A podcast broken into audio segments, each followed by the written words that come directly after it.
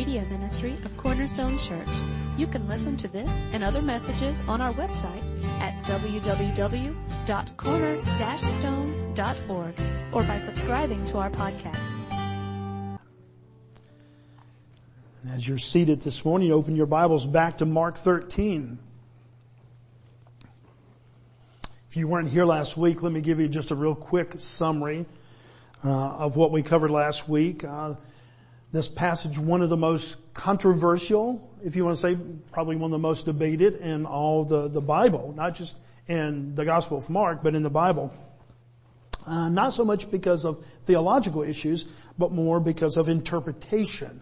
And so different writers, different Christians throughout the ages, I mean, we're talking about evangelical Christians, people that are committed to the uh, truth of God's Word, have looked upon this passage and come with different views, different thoughts, different interpretations.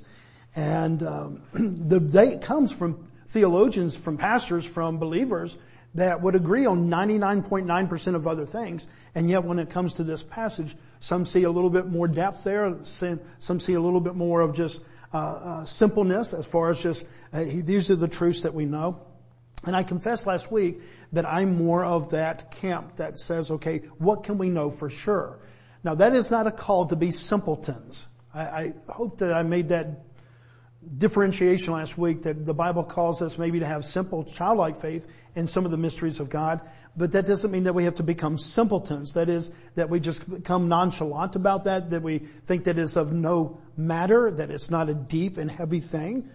Um, but these are the two things that I can come away from this passage and other passages regarding last days, the second coming of Christ. Christ is coming back. If you are saved, I believe that you're secure because you're secure in the finished work of Christ. And we have a job to do until he comes back. Those instructions I, I see just come out of all the different passages. And then one of those that really applies to us today that I think that uh, is the main thrust of this passage, uh, some call it the Olivet Discourse. Uh, Jesus is giving this last instruction uh, to the disciples here as far as the teaching. And uh, he says, be on your guard. He doesn't say it once. He doesn't say it twice, but he says it three day, uh, three times. And really, if you want to get into the Greek, four times, because it's not going to show up in verse five of your Bible, Mark 13, 5, but in the Greek, it is implied there. So really, there's three definite times he says, be on your guard, stay awake. And there's really that fourth time that he precedes all of this. And he kind of uses as a foundation. And the latest COVID events in our country have kind of brought back, uh, you know, some of the thoughts. Uh, I, I, remember about a year ago, uh, I preached on the subject. A lot of pastors did. Is this a sign of the end times? And we see something like that that really is uh, worldwide. It's taken many, many, many lives. It is quite um, catastrophic in many, many different ways. And so it, it, kind of prompted the question from a lot of people, is this a sign of the end times? And I don't know if you remember my answer, but it was one that, uh, again, I'm sure infuriated a lot of people. And my answer was yes and no. Yes, I see this as part of the end times because I think the end times uh, were ushered in at the ascension of Christ. That's my personal view that ever since that time we have been living or ought to be living anticipation of his second return. Okay? And so to me this falls into what we would see in uh, this passage as the birth pains. In fact, look at Mark 13, 8. For nations will rise against nations and kingdom against kingdom. There will be earthquakes in various places. There will be famines. Birth pains. Okay, birth pains. Why, why does he use that illustration? Well, Jeff covered that a couple of weeks ago as far as the illustration. It's, it's a really good illustration. The minute, uh, let's say that your wife is going into uh, labor and has birth pains, you're not able to predict the exact moment at that point in time of when there's going to be delivery. For some, uh, on our first one, that was uh, way before we expected. Ashley, our Ashley came two months early. On the second one, there was a little bit more anticipation. I'm sure you've heard some that were in labor for two or three or four days. Okay? But the birth pains didn't tell you the exact time that that child was going to come, but what did it tell you? Be alert, be awake, you know, go to the hospital or, you know, be prepared for this birth. And so I think that's where this falls. The whole COVID thing is just one more thing that is part of the birth pains that Christ predicted 2,000 years ago. No, in the sense that I don't know that it's a specific event that we can go to one verse and say, oh, check mark to this verse because this event happened. There are so many things that I think just are part of this birth pains. Now is God evil? Is he cruel because he won't give us more details? No, I think he's very kind. Because I think human nature is one of those that if you had specific time, I think there's a laziness within us. I think there's a, a casualness with us. I think there's a part of us that would fall asleep and not be alert. What does Christ keep on saying? On guard. Be on guard. Anybody ever fenced? Okay, have you watched fencing before? They're standing there, they have this equipment, and then somebody says, on guard. And what does that mean? What do they do when you say on guard? In a fencing match? They get ready, okay? they get the fence.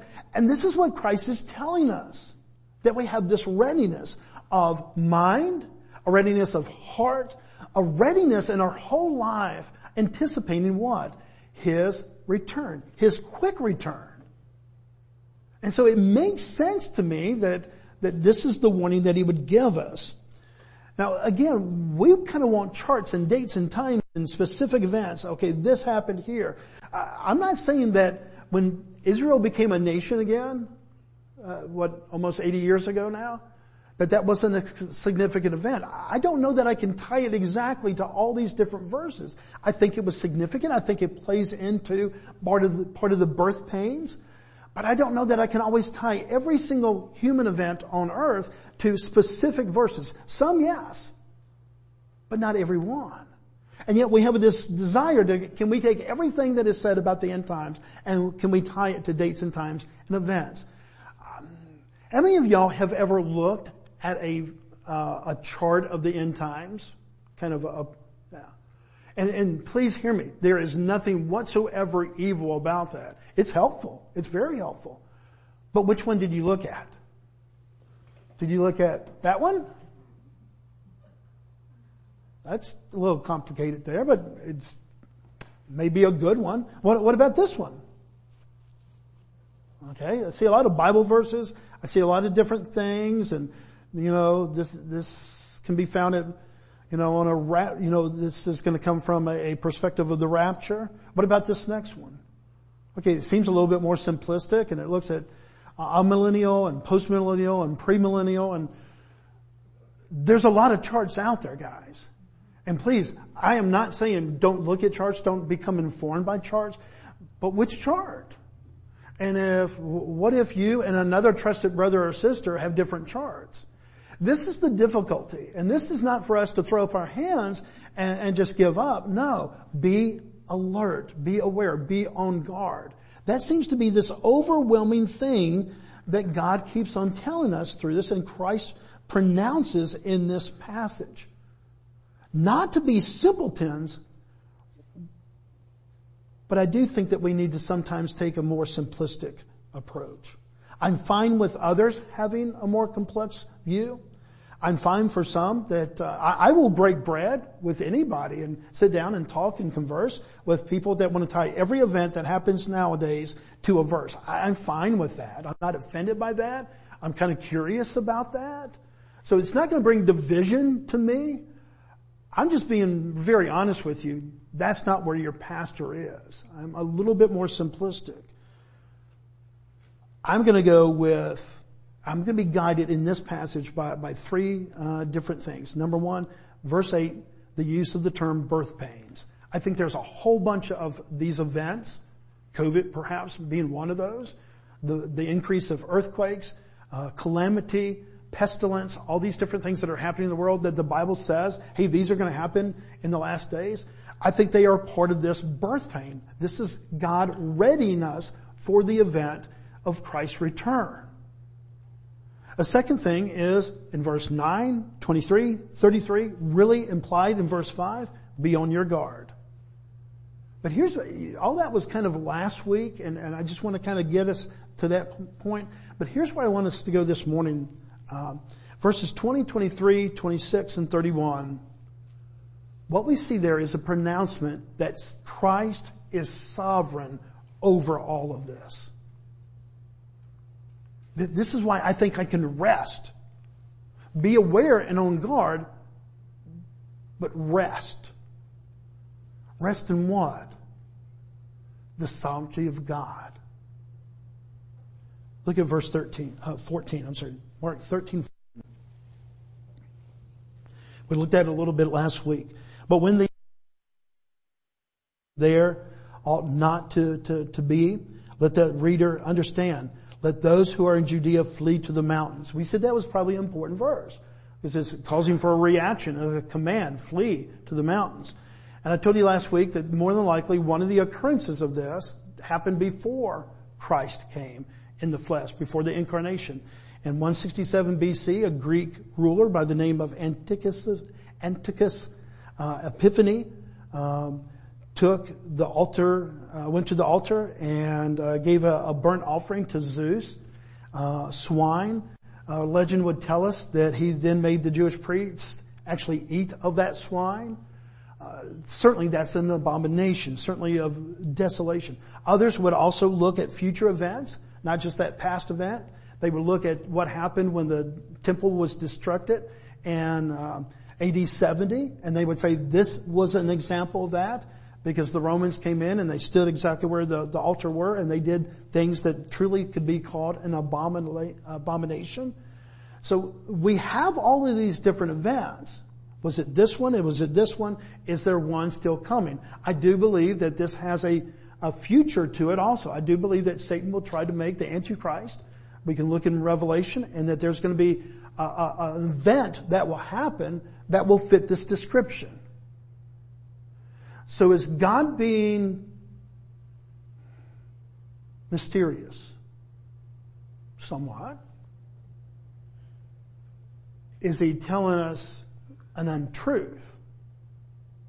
No. Whether it was one event, whether it's three events, whether it's a hundred events, what is he trying to get us to see here? This is where I come back to a pretty simplistic view. Be on guard. Be awake. Watch for things. Notice what Jesus says that will happen in the beginning of those days. Look at verse 19 and 20. For in those days there will be such tribulation as had not been from the beginning of the creation that God created until now and never will be. And if the Lord had not cut short the days, no human being would be saved. But for the sake of the elect whom he chose, he shortened the days. Does that tell you time? Does it tell you the exact events that will happen? No, it gives some general things. Does it tell you who's in control? This is my point. Not, my, not so much my point, this is my interpretation. Whenever there's question marks, but God has defined very much that He's in control. Uh, well, how did, Pastor, where does it say that He's in control? If the Lord had not cut short these days, and then it talks about, but for the sake of the elect, whom He chose, He, he shortened these days. God is in control. As ultimately God is in control. This is where I find my confidence in the unknown. I find it in the known. And what do I know about God? I, know that He loved me enough to give me His Son to provide salvation for me. That, that, that blood that we sing about did cover all my sins. So this is where I find confidence and this is where I don't have to react in fear, but that I can be awake and alert. Because we are to be awake and alert because one of the things that it says in this passage is that there's going to be a lot of false Christ. I mean, one of the major warnings that we get here, that in the last days, there will be the appearance of false Christ. Look at verse 21 and 22.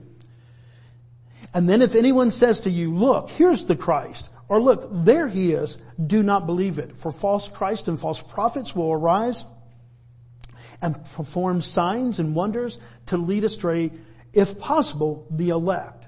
That, that is worthy of two or three sermons just by itself. But in the, the um, desire to, to cover all of this together, what do you get from that passage? A warning that there's going to be false Christ, false belief. Do you think that we are living in a day and time where we are seeing some of this come true? Yes. And I would believe that you could go all the way back to the ascension of Christ, and from that moment on, there have been different times in history, some uh, more so than others, but there's been false teachers and false claimers and false truth all along ever since that time. Again, I mean, go back and read early Christian history, and it's amazing how even within the church, there was a wide variance of different beliefs. And all of a sudden they took the simplicity of this all-sufficient Savior and they started trying to, trying to, to, to give variances like, well, was he really both God and man? Did this really happen? Was he really dead? I mean, just all kinds of variances that came out of that. Ever since the ascension of Christ, ever since the finished work of Christ, we have lived in this day. And so what do we take from this? Will there be an increase in false Christ? I think we could say that there probably will be. Folks, we live in a day and time, not just when people claim to be the Messiah. We've seen that in our lifetime. We've seen people make that claim and they were false Christ. But would you say that the spirit of the Antichrist, the spirit of the Antichrist, in other words, the mindset of the Antichrist is already here in the day that we live? Very much so.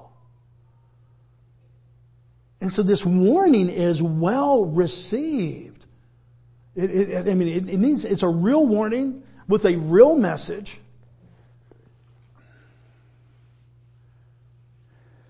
Personally, I think we need to be looking much more at false Christ than the number of earthquakes. I'm not saying that there's not going to be more earthquakes. He says, you know, in the last times, man, there's going to be peril and earthquakes and calamities and all this. And so I know some people, every time there's an earthquake, man, one more? You know, are, you notice that for this 10 year span, there was more than this 10 year span? I get that. I think it's the birth pains. But what is the call of Christ upon my life? This is only Bobby speaking for Bobby.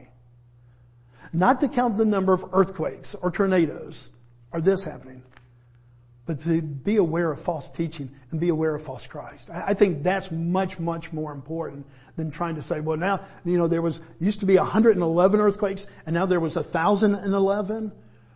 That's birth pains. Starts with the contraction and what do, what happens to the contractions? They increase they increase. And they got, they get deeper, if you want to say, or more intense, and, and, and together more. And so are we going to see that in peril? Yes. I think that's part of this. Can we tie a specific event to it? No. But one thing that we can know for sure is this warning against false teachers. I mean, notice what Jesus says about the signs of things like more wars and nation against nation, famines, pestilence, and natural disasters. Look at verse 8. Go all the way back up. Let's keep it in context. For nation will rise against nation, the kingdom against kingdom. There will be earthquakes in various places. There will be famines. Okay, Jesus says all this. But these, uh, these are but the beginning of the birth pains. Doesn't mean that we ignore this, but they serve a purpose for us to live lives that are on guard. You see, in this passage, the foundational truth, I believe, comes to the believer that God is in control. I don't really like tribulation. I told you last week, if, if I just had my pick of the different end times things, I'm wanting a rapture, the church of Christ gone in the immediacy, and we're out of here. But if we have to live through half of it, and there is an interpretation that some people have, taken by Bible verses,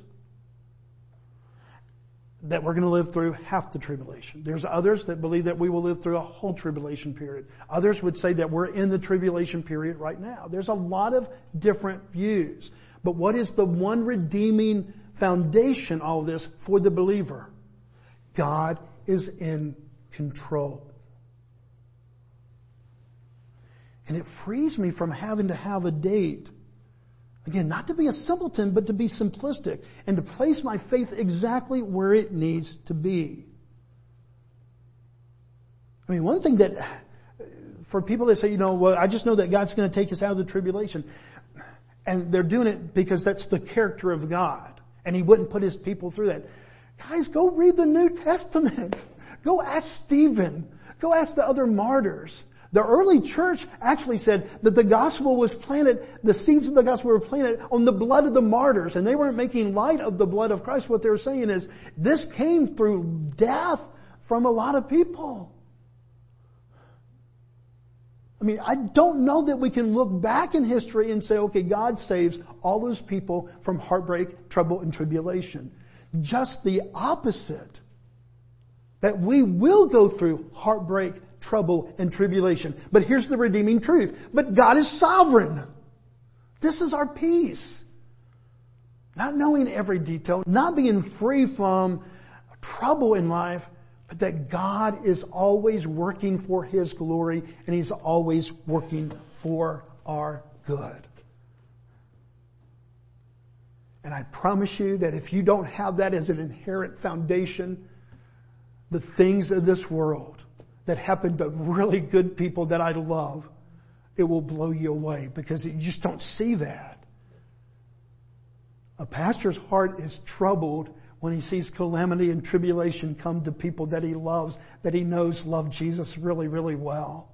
If my thought is that Jesus only saves those from trouble that are really, really of the utmost faith, then that means that these people are not either of faith and that I may not be of faith, that you may not be of faith. No, I have to come back and say, what do we believe about this God? What does He tell us about Himself?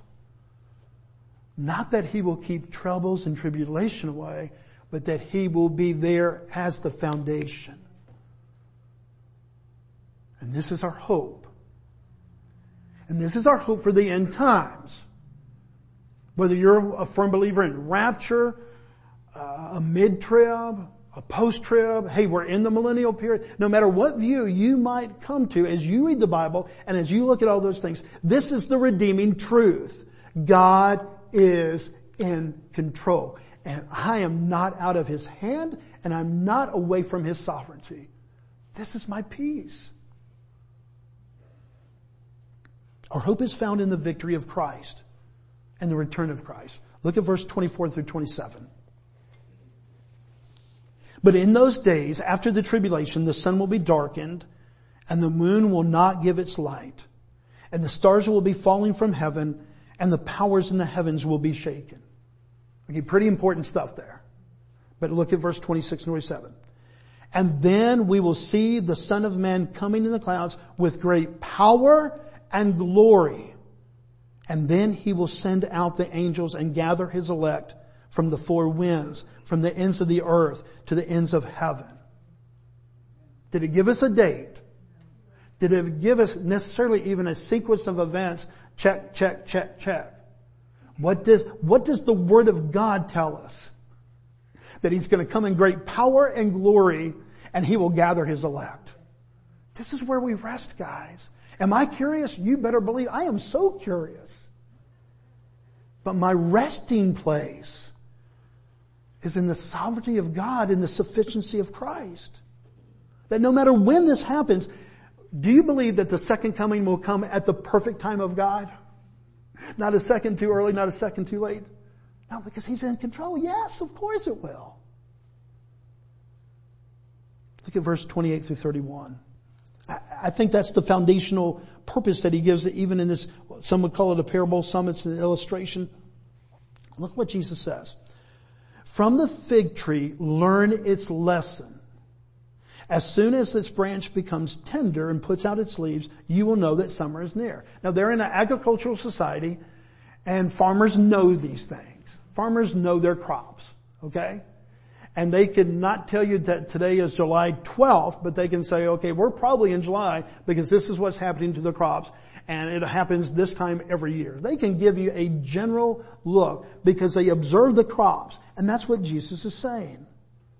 Because look at verse 29. So also, when you see these things taking place, you know that he is near at the very gates. That's what the ESV says. Anybody have the King James?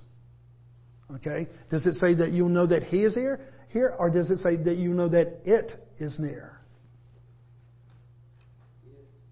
It. Did the ESV mess it up? Does the King James mess it up? No, if you go back, and again, I, I wish we could preach a whole sermon just on that one thing. What it's talking about is these events. I actually think the King James and the NIV is more correct than the ESV, and I love the ESV, but I think it's more correct. The rendering, when you look at the Greek structure there, but do you see where confusion can come? Also, we get a he. Well, he is different from an event that would be described as an it. And so this is where, I mean, even the scholars are going, wow, this is really tough stuff. Uh, the other thing, verse 30. Truly I say to you, now Jesus says, truly I say to you, this generation will not pass until all these things take place. He is speaking it to his disciples. Does he mean this generation? Does he mean the generation of Jewish people? Does he mean the generation of now that the church age is about to be ushered in? Do you see where confusion certainly comes from these things? So it's okay for us to be curious. It's okay for us to have interpretations based on the Bible. I don't think we need to have fear about these things. Because it's in the solid hands of a sufficient God who sent a sufficient Savior. This assurance comes not because we have a timeline, that we have dates, that we have events tied to different verses, but because God is in control. So how do we apply this as we close this morning? Again, be on your guard, stay awake. Look at verses 32 through 37. But concerning that day or that hour, no one knows, not even the angels in heaven, nor the Son, but only the Father. Verse 33, be on guard, keep awake. For you do not know when the time will come. It is like a man going on a journey and when he leaves home, he puts his servants in charge, each with his work and commands the doorkeeper to stay awake. Therefore stay awake.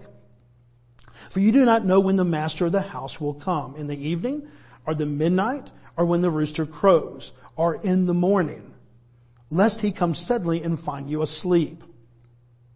And what I say to you, I will say to all. Stay awake. Has God left us action? An opportunity to respond? Yes. And what is that proper response? According to Jesus, be on your guard, stay awake. The second thing that I think that we can act upon how we apply this is place our confidence not on our ability to decipher a time, but on God's eternal sovereignty over all of this. I don't have to stay awake at night living in fear. I'm to stay on guard and stay awake, but not to live in fear. It's kind of like people, have you ever met somebody who was fearful that they committed the unpardonable sin? If you've ever researched and you really kind of you know, take that back to the original. If you're worried, if somebody comes to me and says, I'm worried that I've committed the unpardonable sin, just because they ask that question, they haven't. Because when you really understand what the unpardonable sin is, just asking that, being aware of it, means that you haven't committed that, in, in, in my interpretation and in many other biblical scholars. And that's kind of what happens here. The very fact that we ask and we wonder about times is, a certain alertness that we may have. Folks, I, I realize that we love putting together biblical puzzles. And I believe that there is much blessing, as we said last week, of reading Revelation and to read that, um, take current events into biblical prophecy and, and see where the check marks are. I, I understand our desire for that, but I also think that it can be somewhat misleading and it will take our eyes off the prize because we look at events rather than the warning. If there's one real warning here, it's watch out for false Christ, false teaching. And if there's one thing of alertness, be on guard, stay awake. Uh, let me give you an example as we close. Ever heard of the mark of the beast? Is that something you think we need to be aware of? conscious of, alert to. Yeah. In our lifetime, in our lifetime, um, if you go back and you look at the evangelical, uh, well, let's say conservative Christianity, mainline, streamline Christianity back in the 60s when credit cards really started coming out and being more and more pronounced, guess what was said about credit cards? The mark of the beast. Because they're going to be able to see everything that you've bought. Anybody have a cell phone? You know what was said about cell phones?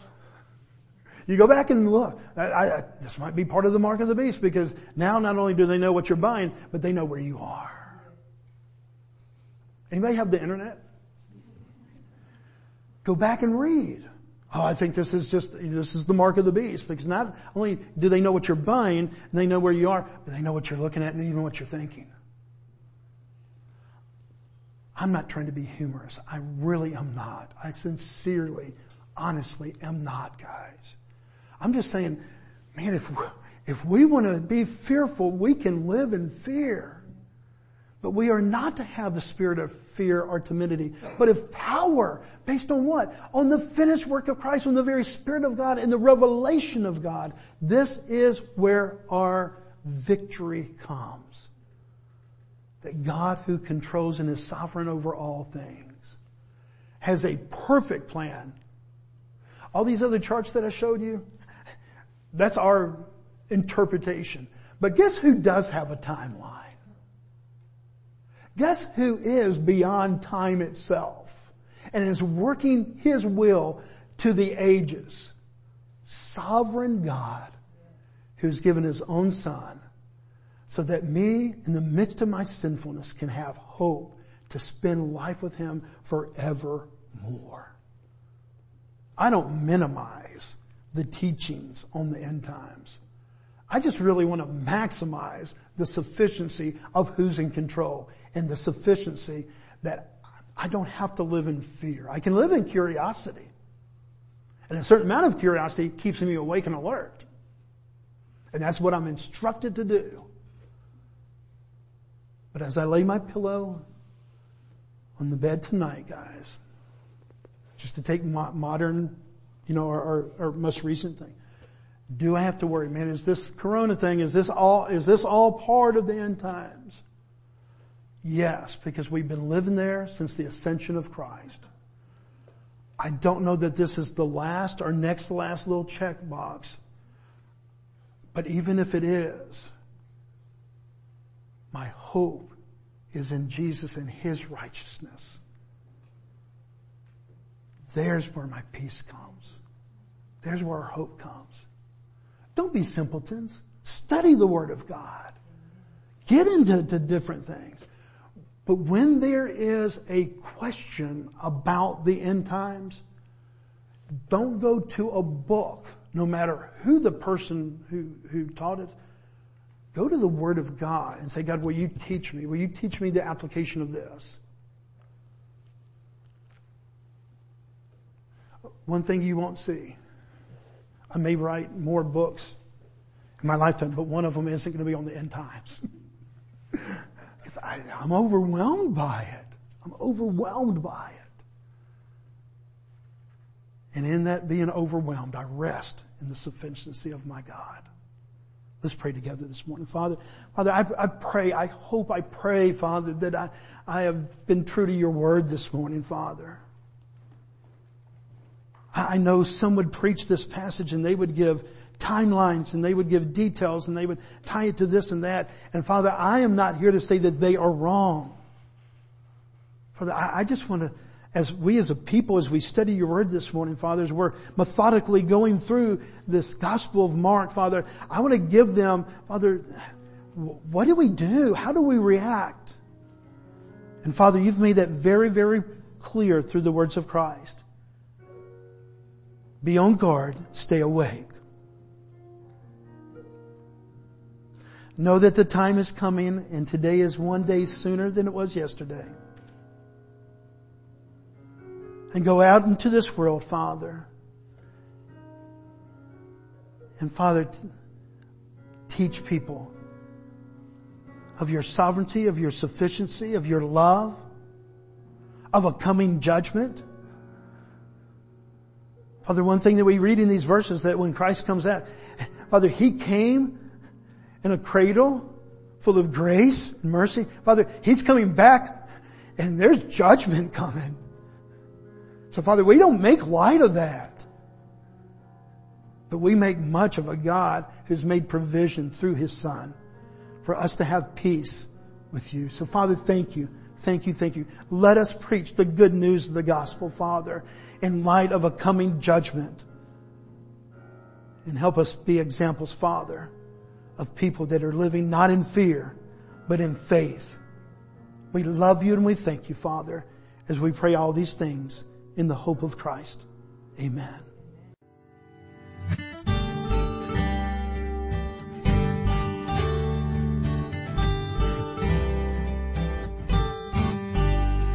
Thank you for listening today. We hope this message was a blessing to you. To learn more about our church or our media ministry, you can visit us online at www.corner-stone.org or find us on Facebook.